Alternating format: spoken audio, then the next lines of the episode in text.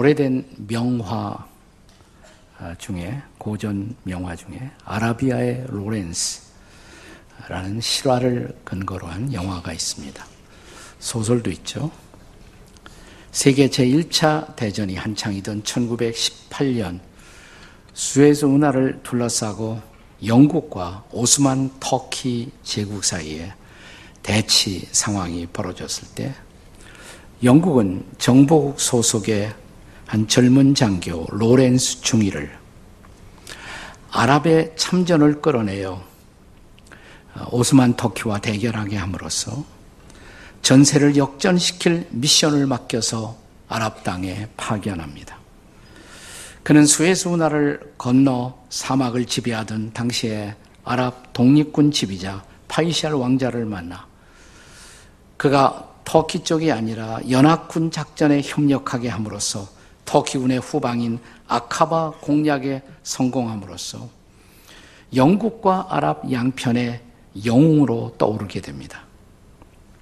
그는 진심으로 자기의 조국 영국을 사랑했고 또 아랍 사람들을 진심으로 그는 사랑했습니다. 그러나 영국은 로렌스의 기대처럼 아랍의 연합을 원하지 않았고 아랍 사람들도 로렌스의 기대처럼 부족 국가들 사이의 연합을 원하지 않았습니다. 따라서 영웅은 시간이 흘러가면서 자신이 결국 국제 정세의 소모품에 지나지 않았던 존재임을 깨닫습니다. 그가 조국에 돌아와 좌절에 빠져 있는 그는 어느 날 오토바이스크를 몰고 광적으로 드라이브를 하면서 자기의 생명을 마지막으로 버리는 비극적 결말을 맺습니다. 이 젊은 장교의 사랑은 순수했지만 그에게는 국제 정세를 바라보는 분별의 분별의 안목이 부재했던 것입니다. 인생의 가장 중요한 가치는 도대체 뭘까요? 사랑이 아니겠습니까? 후회 없이 사랑하고 살다가 사랑을 남기고 가는 것. 이보다 더 중요한 일이 어디 있을까요? 그러나 이 사랑의 분별의 안목이 함께하지 않는다면 로렌스의 비극은 바로 우리의 비극이 될 수가 있습니다. 우린 지나간 금요일 있었던 역사적 남북 정상회담을 통해서 평화의 새로운 시대를 맞이하는 그런 기대를 안게 되었습니다. 감사한 일입니다. 우리의 기도에 응답하신 것으로 믿습니다. 아마 매일 성경 하시는 분들은 그날 큐티가 하나님께서 기이한 일을 하시는도다. 폭풍을 잠잠하게 하시고 잔잔한 물결로 우리를 인도하시는도다. 아마 이 큐티를 하신 분들은 굉장히 마음속에 어떤 하나님의 큐티를 했어야 알지. 네. 그런 아마 감동을 더 받으셨을 거예요. 네. 우리는 이제 그동안 우리의 대결의 대상이었던 북의 지도자들을 대결의 대상이 아니라 사랑의 대상으로 품는 새로운 일을 시작하게 되었습니다. 그러나 이 사랑이 선한 열매로 앞으로 결실하려면 우리는 국제 정제를 둘러싼 어, 북의 진정한 의도를 냉철하게 분별하는 안목을 가지고 계속해서 그들과 협상하고 대화하고 그래서 그들을 평화로운 통일의 내일로 이끌어 가야 할 것입니다.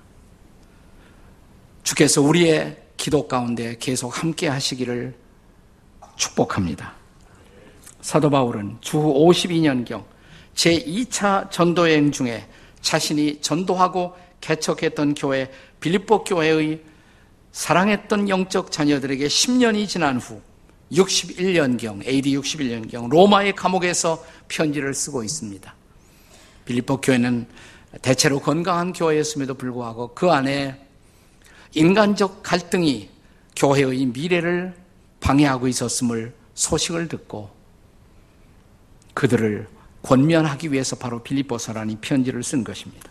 본문 구절은 이렇게 시작됩니다. 내가 기도하노라 이렇게 시작됩니다. 내가 기도하노라. 무엇을 위해서 기도하고 있을까요? 빌리포 교회가 건강한 교회가 되고 성도들이 건강한 성도로 성숙해 갈 수 있도록 그들의 삶에 균형추를 유지하도록 편지를 쓰는 것입니다. 자, 우리가 인생을 건강하게 살기 위한 삶의 균형추 두 가지 뭘까요? 사랑과 분별입니다. 분별이 없는 사랑, 맹목적인 사랑, 감상적인 사랑일 수밖에 없습니다.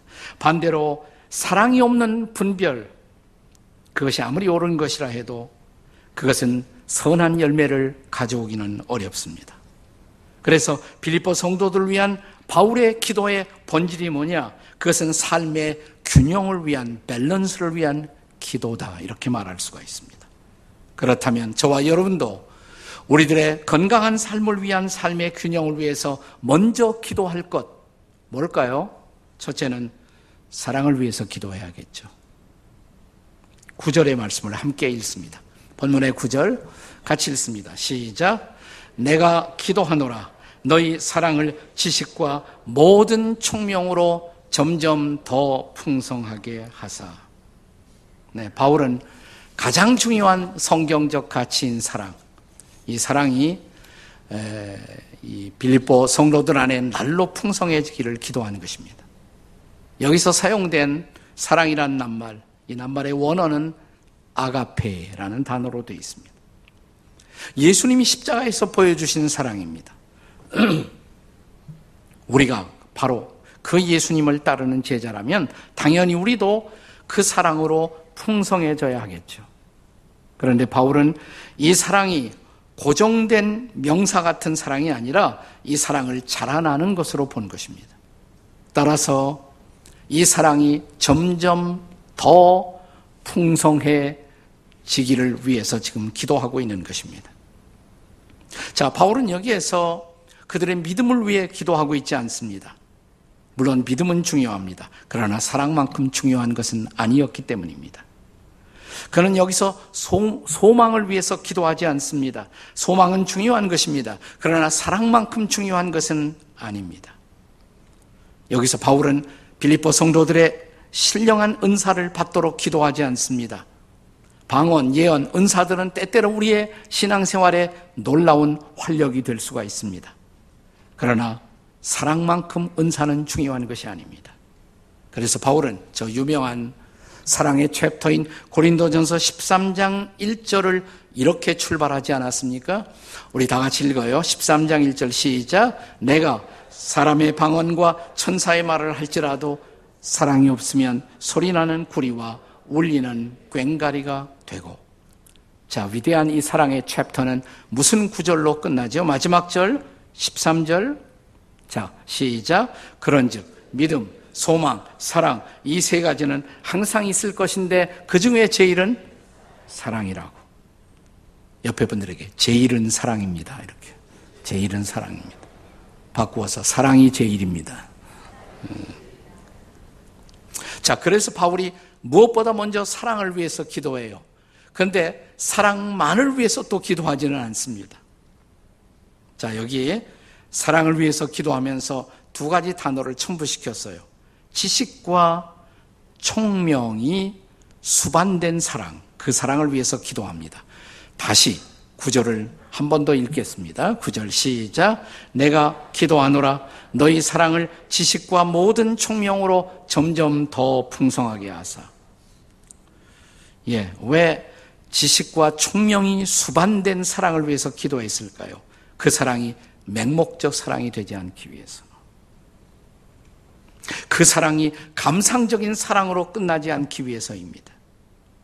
그래서 지식, 여기서 지식이라는 낱말은 본래 주님과의 교제를 통해서 얻어진 경험적이고도 영적인 지식을 뜻하는 말이에요. 또 총명이라는 것은 오늘 우리가 많이 이 시대에 사용하는 말 가운데 insight 해당하는 단어입니다. insight 혹은 통찰력입니다. 이것은 성령의 도움을 통해서 가능한 통찰력입니다. 바울은 이런 영적 지식 그리고 영적 통찰력이 함께할 때 우리의 사랑은 건강한 사랑이 될 수가 있다라고 말하는 것입니다. 그 사랑이 풍성해지도록 기도하는 것입니다. 그 지식과 총명이 수반된 사랑 말입니다. 사랑은 세상에서 가장 밝은 빛이라고 할 수가 있습니다. 그러나 이 세상의 어둠은 때로 왜곡된 사랑, 병든 사랑, 거짓된 사랑으로 세상의 빛은 꺼지기도 합니다. 가정을 깨는 사랑, 소위 사랑, 교회를 분열시키는 사랑, 거짓된 사랑, 나라를 분열시키는 소위 이데올로기 편중의 사랑, 과연 이런 사랑이 건강한 사랑일까요? 그래서 바울 사도는 나는 여러분에게 사랑이 더해지기를 기도합니다. 날마다 사랑이 풍성하기를 기도합니다. 그러나 사랑을 위해서 기도하면서 지식과 총명이 수반된 이 아가페의 사랑, 이 사랑이 여러분 안에 날이 갈수록 더해지기를 축원합니다. 이렇게 말하는 것이에요, 바울이. 자, 이런 사랑 우리에게도 얼마나 필요한지요? 이런 사랑 오늘의 성도들에게도 얼마나 필요한 것입니까? 우리가 건강한 삶을 살기 위한 삶의 균형, 밸런스. 첫째는 사랑이에요. 사랑을 위한 기도. 그러나 그 다음 두 번째로 기도할 것은 따라서 두 번째는 당연히 분별을 위해 기도해야 된다는 것입니다. 자, 주어진 지식, 주어진 총명을 가지고 그 다음에 필요한 것이 분별이죠, 분별. 분별을 위해서 기도해야 합니다. 바울은 먼저 우리가 사랑의 사람이 되기를 위해 기도했습니다. 그러나 동시에 우리가 분별하는 사람이 되기를 위해서 기도하는 것입니다. 자, 10절 말씀을 함께 같이 읽겠습니다. 10절 다 함께 시작. 너희로 지극히 선한 것을 분별하며 또 진실하여 허물 없이 그리스도의 날까지 이르고 여기 분별이란 단어가 나와요. 이게 히라보 원어에는 도키마조라는 단어로 되어 있습니다. 도키마조. 발음이 좀 이상한데. 도키마조라는 뜻이 아닙니다. 도키마조. 아, 이것은 분별이한 단어인데 본래 그 당시에 어떻게 쓰여지는 용례가 어떤 용도로 쓰여졌냐면 화폐가 진짜냐 가짜냐 구별할 때 위조 화폐를 구별할 때 혹은 그 당시에도 벌써 도자기 문화가 지중해 연안에 많이 퍼져 있었습니다. 자, 가짜 도자기와 진짜 도자기를 구별할 때 도끼마소 잘 분별해야 한다라는 단어가 쓰여진 것입니다. 자, 우리는 사랑의 삶을 살아야 하지만 그 사랑이 건강한 사랑이 되기 위해서는 동시에 우리에게 분별의 삶이 필요한 것을 강조한 것입니다. 자, 그렇다면 도대체 무엇을 분별해야 할까요? 자, 여기 바울이 본문의 10절에서 무엇을 분별하라고 그랬습니까? 지극히 선한 것을 분별하라 이렇게 말합니다. 지극히 선한 것. 근데 지극히 선한 것이라는 이 단어는 아, 이미 벌써 바울이 있던 당시에 그리스의 히랍의 철학자들에 의해서 벌써 보편적으로 쓰이기 시작한 단어이기도 합니다. 지극히 선한 것, 지고선 혹은 최고선 이런 단어 들어보셨죠? 수문 보눔, 최고선 혹은 지고선, 최고로 선한 것, 지고에 선한 것. 자, 그 당시 그리스 철학자들은 무엇이 최고선인가? 그건 행복이다 그랬습니다. 대체로 행복. 가장 선한 것은 뭐냐? 행복이다. 그러나 바울은 다르게 생각했습니다. 성령의 영감을 받은 바울의 최고선은 당시의 철학자들의 견해와 달랐어요. 뭐가 최고선일까? 우리가 분별해야 할 최고선. 자, 우리가 잘 아는 로마서 12장 2절의 말씀을 함께 같이 읽겠습니다. 시작. 너희는 이 세대를 본받지 말고 오직 마음을 새롭게 함으로 변화를 받아 하나님의 선하시고 기뻐하시고 온전하신 뜻이 무엇인지 분별하도록 하라. 우리가 분별해야 할 최고선 뭐예요? 하나님의 뜻. 근데 좀 더 풀어서 말하면 하나님의 선하시고 기뻐하시고 온전하신 뜻, 그 뜻을 분별하는 것. 그것이 가장 중요한 일이다. 건강한 인생을 살기 위해서. 자, 빌리포서 지금 본문이 빌리포서인데 2장에 들어가면 2장 13절에서 다시 한번 이 최고선이 얼마나 중요한 것인가를 바울이 강조합니다. 자, 빌리포서 2장 13절 같이 읽어요. 시작. 너희 안에서 행하시는 이는 하나님이시니 자기의 기쁘신 뜻을 위하여 너희에게 소원을 두고 행하게 하시나니. 우리 마음속에 소원이 있어요. 패션이 있어요. 열정이 있어요. 예수 믿고 나서 새롭게 생겨난 어떤 소원, 어떤 열정. 네. 그것은 그냥 생긴 소원이 아니라 하나님의 기쁘신 뜻을 이루기 위한 소원일 수가 있습니다. 그것을 하나님은 도와주신다, 행하게 하신다. 아멘? 얼마나 좋은 구절이에요. 얼마나 좋은 구절. 저는 청년 시절에 이 구절을 발견하고 내 인생의 모토로 삼았어요. 제가 가장 좋아하는 구절입니다. 자기의 기쁘신 뜻을 위하여 내 안에 소원을 두고 행하게 하시는 하나님. 그러니까 우리의 소원은 하나님의 뜻과 다 다르다 이렇게 다 생각하면 안 돼요. 다를 때도 있지만 그러나 기도 안에서 일어나는 거룩한 소원 그것은 하나님의 기뻐하시는 뜻이라는 것입니다. 그것을 하나님은 행할 수 있도록 도와주신다. 믿으세요, 여러분? 자, 그 기뻐하시는 뜻이야말로 최고선이에요. 최고선. 그 선을 행할 수 있도록 인도하시는 하나님. 그 하나님의 뜻. 이것이 우리가 바라보고 붙들고 살아야 할 가장 중요한 가치인 것입니다. 자, 그렇다면 우리가 일상생활에서 가장 중요한 것이 뭘까요? 날마다 주님의 뜻을 분별하는 일이에요. 이게 주님의 뜻에 합당한 일일까 분별하는 것입니다. 이런 분별을 통해서만 비로소 우리의 인격은 주님이 기뻐하시는 진실하고 허물이 없는 인격으로 그리스도의 날까지 완성될 것이다. 이게 10절의 말씀이죠. 자, 다시 한번 이 10절의 말씀에서 두 가지 중요한 단어가 나옵니다. 진실하다, 허물이 없이. 이 두 단어가 나옵니다. 다시 말하면 이 분별하는 삶을 잘 살면 우리는 진실해진다. 우리는 허물이 없는 인격이 된다. 그래서 그리스도의 날까지 잘 우리는 도달하게 될 것이다. 여기서 진실하다는 말은 본래 그 단어가 뭐가 이렇게 섞이지 않은 단순성이에요. 내적인 걸. 우리 안에, 우리 안에 뭐가 많이 섞여 있는 것이 아니라 단순한 거. 단순한 거. 그러니까 진실한 사람 누굴까? 이 속이 복잡하지 않은 사람이에요. 단순한 사람이에요. 네, 한번 옆에 사람 쳐다보세요. 보기만 해도 얼굴이 복잡한 사람이 있어. 이 사람은 동시에 진실하지 않을 가능성이 많아요. 한 번 더 옆에 사람을 다 같이 째려보시겠습니다. 분별하는 안목으로.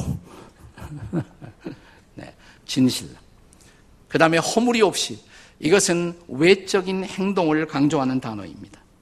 다시 말하면 우리가 겉으로도 바깥으로도 다른 사람을 넘어지지 않게 하는 행동. 이게 허물이 없는 행동이다. 이렇게 생각을 했어요. 우리가 예수 믿는다 그래서 당장에 우리의 인격이 하나님이 기뻐하시는 인격으로 완전함에 도달하는 것은 아닙니다. 그러나 적어도 예수 믿었다면, 적어도 구원받고, 적어도 우리가 주님 안에서 새로운 피조물이 되었고, 새로운 사람이 되었다면, 다른 사람들의 시험거리가 되는 존재는 되지 말아야 한다, 이 말입니다. 자, 이제 하나님의 뜻을 내 인생의 최고선으로 수용하고, 이제 하나님을 기쁘시게 하는 그 유일한 동기로 인생을 살고 있다면, 우리가 그렇게 될 수 있다 이 말이에요. 진실하고 허물이 없는 인격으로 주님 앞에 설 수가 있다는 것입니다. 그러기 위해서 날마다 하나님의 뜻을 분별하면서 아 이건 주님이 기뻐하지 않는 것 같다. 그러면 퀴트하면 돼요. 그만두면 돼요. 버리면 돼요. 정리하면 돼요. 그리고 하나님이 기뻐하시는 것에 열중하면 돼요. 그것을 향해서만 달려가면 돼요. 우리가 예수 처음 믿고 옛날에 많이 불렀던 가스펠송 가운데 복음성가 가운데 이런 게 있죠. 주님 뜻대로 살기로 했네. 뭐 그런 거 있잖아요. 저는 계속 부르면 제가 탈로가 나니까 실력이. 네. 본래 그 이 복음성의 원문이 I have decided to live according to your will. 나중에 좀 변했어요. 이게 원문이에요. 근데 어떤 그 영어 복음성가도 들어오면 I have decided to follow Jesus 이렇게 나중에 바꿨는데 본래 원문은 이거예요. I have decided to live according to your will. 당신의 뜻을 따라 살기로 결심했네. 그 다음에 no turning back, no turning back. 뒤돌아서지 않겠네. no turning back, no turning back.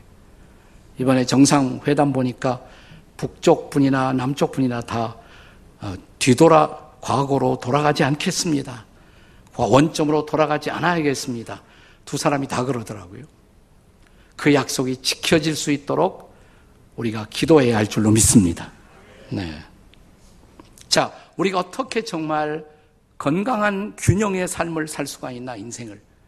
첫째는 사랑하는, 사랑을 위해서 살아가는 사람이 되고, 둘째, 분별하는 사람이 되고, 그 다음에 세 번째는 우리가 그런 인생을 살고자 한다면 열매를 위해서 기도해야 돼. 이제 진짜 열매를 위해서. 삶의 진정한 균형, 그것은 사랑하고 분별하며 사는 것입니다. 그런데 그런 삶을 통해서 우리가 궁극적으로 기대하는 것이 도대체 뭐예요? 바울은 그것이 바로 의의 열매를 맺는 것이다. 그리고 한 걸음 더 나가서 의의 열매를 맺음으로 나라는 존재가 하나님의 영광이 되고 찬송이 되어야 한다. 이게 바로 11절의 말씀이에요. 자, 11절 다 같이 읽겠습니다. 시작. 예수 그리스도로 말미암아 의의 열매가 가득하여 하나님의 영광과 찬송이 되기를 원하노라. 아멘이십니까? 우리가 예수 믿은 이유는 예수 믿고 천당 가기 위해서만 아니에요. 천당도 가야 돼요. 중요한 건. 그러나 예수 믿는 삶은 그냥 천당만 바라보고 살아가는 삶이 아니라 지금 여기서도 이 땅에 사는 동안에도 의의 열매를 맺으며 나라는 존재가 하나님의 영광과 찬송으로 드러나 이 세상에도 영향을 끼칠 수 있는 존재로 살아야 한다는 것을. 그러기 위해서 우리는 지극히 선한 것, 하나님이 저와 여러분에게 기대하는 지극히 선한 것이 무엇인가를 분별하면서 분별을 위해 기도해야 된다는 사실이에요. 그게 구원받은 사람들의 중요한 주님의 기대, 열매 맺어야 한다. 우선 선함의 열매를 맺고, 자, 우리가 잘 아는 우리가 구원의 은총을 감사하기 위해서 늘 암송하는, 묵상하는 말씀 가운데 에베소서 2장 8절 9절 있죠. 한번 다 같이 읽겠습니다. 에베소서 2장 8절 9절. 시작. 너희는 그 은혜에 의하여 믿음으로 말미암아 구원을 받았으니 이것이 너희에게서 난 것이 아니요 하나님의 선물이라. 행위에서 난 것이 아니니 이는 누구든지 자랑치 못하게 함이라. 믿으십니까, 여러분? 대부분 우리는 거기서 끝나, 우리 암송이. 그 다음 절 암송하세요, 혹시? 그 다음 절. 그 다음 10절. 그러니까 9절 다음에는 몇 절이 나와요? 10절이겠죠. 지금 이게 문맥상의 연결이란 말이에요. 연장. 그게 중요해요. 그러니까 8절, 9절에서 뭘 강조했어요? 구원은 은혜다, 선물이다.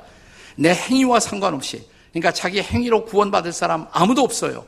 하나님이 은혜로 선물로 예수님 앞에 나온 사람들에게 구원이라는 선물을 주셨어요. 그러면 자, 이 구원 선물 받고 마음대로 살아도 좋은 것인가? 그 다음 절 10절이 대답한단 말이죠.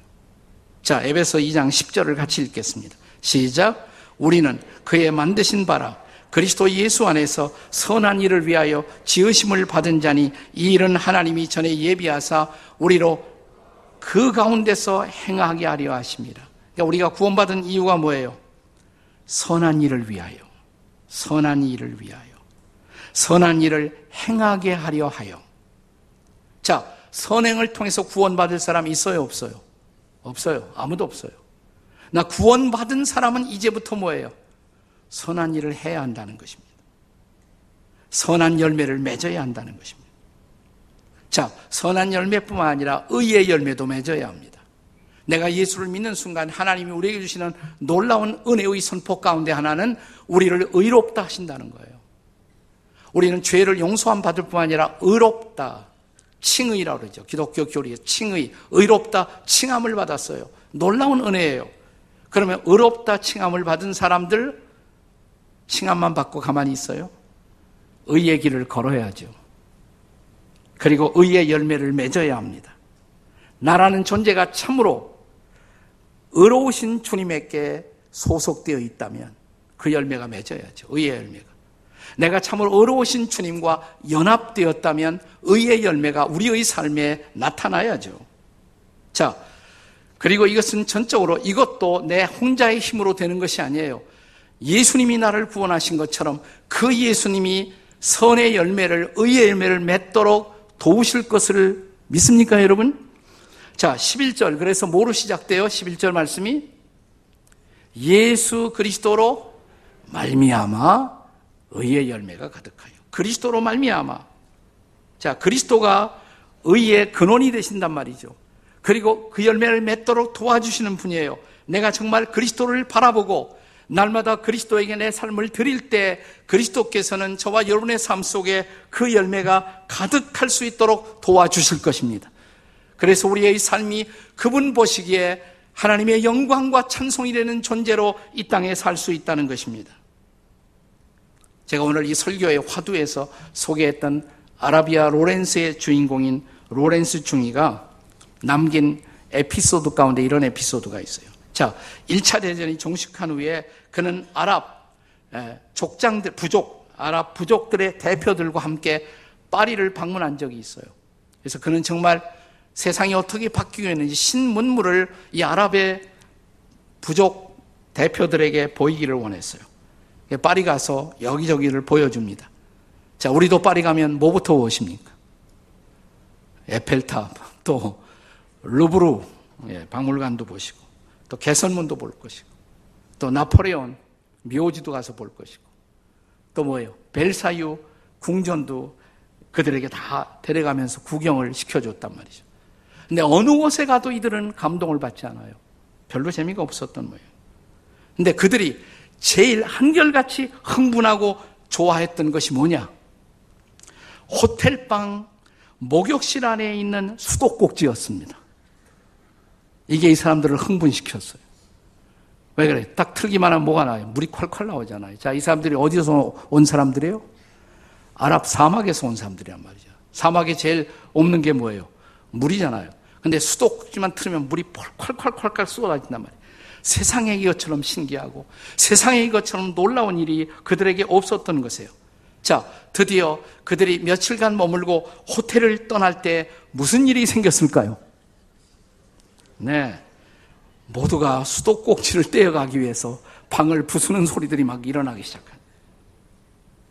허겁지겁 로렌스 중이가 올라가 봤단 말이죠. 난리가 난 거예요. 네, 그들을 다 제지하면서 이제 설명을 시작합니다. 이 물이 나오는 것은 그냥 나오는 것이 아니고 이것은 송수관이 연결되어 있고 연결된 맨 끝에는 수원지가 있고 거기에서 물이 있어서 관을 통해서 여기까지 오는 것이라고 이것만 한다고 해서 물이 나오는 것은 아니라고 얼마나 설명하기 힘들었겠어요. 사랑하는 여러분. 그런데 똑같은 이 우스운 에피소드가 저와 여러분의 인생, 우리의 인생에서 일어나는 것은 아닐까요? 네. 우리는 우리들의 삶의 생명의 수원지 되시는 예수 그리스도 그분을 제껴놓고 우리의 힘만으로 의의 열매를 맺기 위해서 우리의 힘으로 선의 열매를 맺기 위해서 노력하지만 내 인생이 바뀌지 않는 거예요. 내가 그분과 연결되어 있지 않기 때문에 정말 저와 여러분은 예수 그리스도에게 연결되어 있습니까? 내가 그분을 나의 구주와 주님으로 참으로 믿는 순간 믿음이 나와 주님을 연결시킬 줄 믿습니다. 예, 연결된 다음에는 나와 주님이 연결되어 있으면 그 다음에 이 물이 오게 하는 힘 이것이 바로 기도라는 것이에요. 우리가 참으로 기도하면 우리가 필요했던 그 사랑의 물이 그 생수가 우리에게 올 줄로 믿습니까, 여러분? 우리가 참으로 기도할 때 우리가 기다리던 의의 생수가 선의 생수가 지식의 생수가 우리에게 넘치도록 부어질 것을 믿으십니까? 자, 오늘 그렇다면 내가 믿음으로 다시 한번 내 삶의 근원, 내 인생의 근원, 그리고 내 구원의 근원이 되시는 예수 그리스도를 믿음의 눈으로 바라보고 내가 참으로 필요했던 그것. 최근에 여러분의 인생 가운데 내가 사랑이 부족하다고 느끼지 않아요? 내 마음에 사랑의 에너지가 떨어지고 있는 분이 계시지 않습니까? 기도의 에너지가 떨어졌기 때문에 그래요.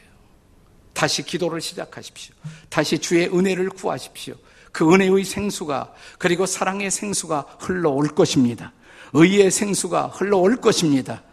그 선함의 생수가 나에게 밀려올 것입니다. 성령의 생수가 밀려올 것입니다. 그때 그분이 주시는 사랑, 그분이 주시는 지식, 그분이 주시는 놀라운 능력으로 저와 여러분은 일어나 하나님을 찬양하며 이 땅에서 우리에게 주어진 놀라운 미션의 삶을 살아갈 줄로 믿습니다. 오늘 이 놀라운 사랑과 분별의 은혜, 그 은혜를 누리는 놀라운 축복의 밸런스가 우리의 인생 가운데 넘치기를 주의 이름으로 축원합니다.